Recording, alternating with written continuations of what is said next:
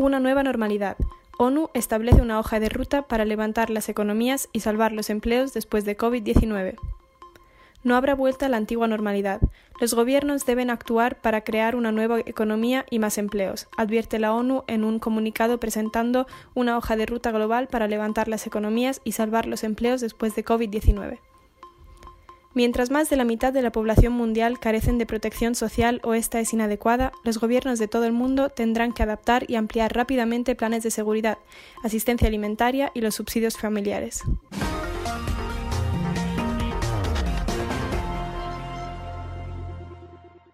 Para reducir los efectos de COVID-19, las Naciones Unidas piden que se amplíe extraordinariamente el apoyo para hacer frente a los desafíos que se avecinan, incluidas el mecanismo de respuesta inmediato de protección social que tenga en cuenta los efectos diferenciados en los grupos vulnerables, las niñas, los niños, las mujeres, los hombres y las personas del sector no estructurado.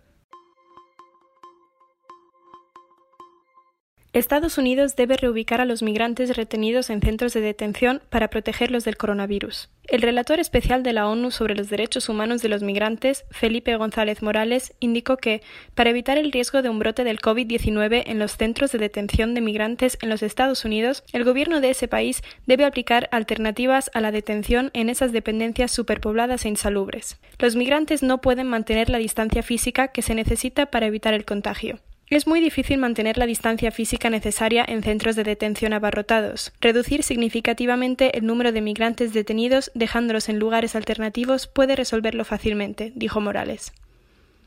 Expertos en derechos humanos de la ONU han recibido repetidos informes sobre las condiciones insalubres y la falta de atención médica adecuada para los 1.500 detenidos en uno de esos centros. OMS expresa preocupación por aumento de casos en América Latina. La pandemia está lejos de terminar, dijo el director de la OMS en conferencia de prensa.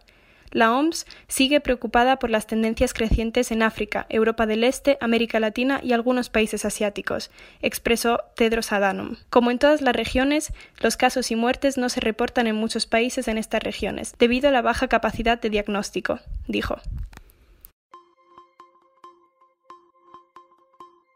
OPS insta a los países a que mantengan los programas de vacunación durante la pandemia de COVID-19. Mientras empieza la semana de vacunación en las Américas, los países tienen que tomar medidas de seguridad innovadoras para fortalecer la vacunación contra la gripe y el sarampión, y evitar la carga añadida que suponen las enfermedades prevenibles mediante vacunación, indicaron expertos de la Organización Panamericana de la Salud, Organización Mundial de la Salud, OPS-OMS. Los países deben fortalecer la vacunación contra la gripe estacional y el sarampión para prevenir cuadros respiratorios y brotes de enfermedades prevenibles mediante vacunación durante la pandemia de COVID-19.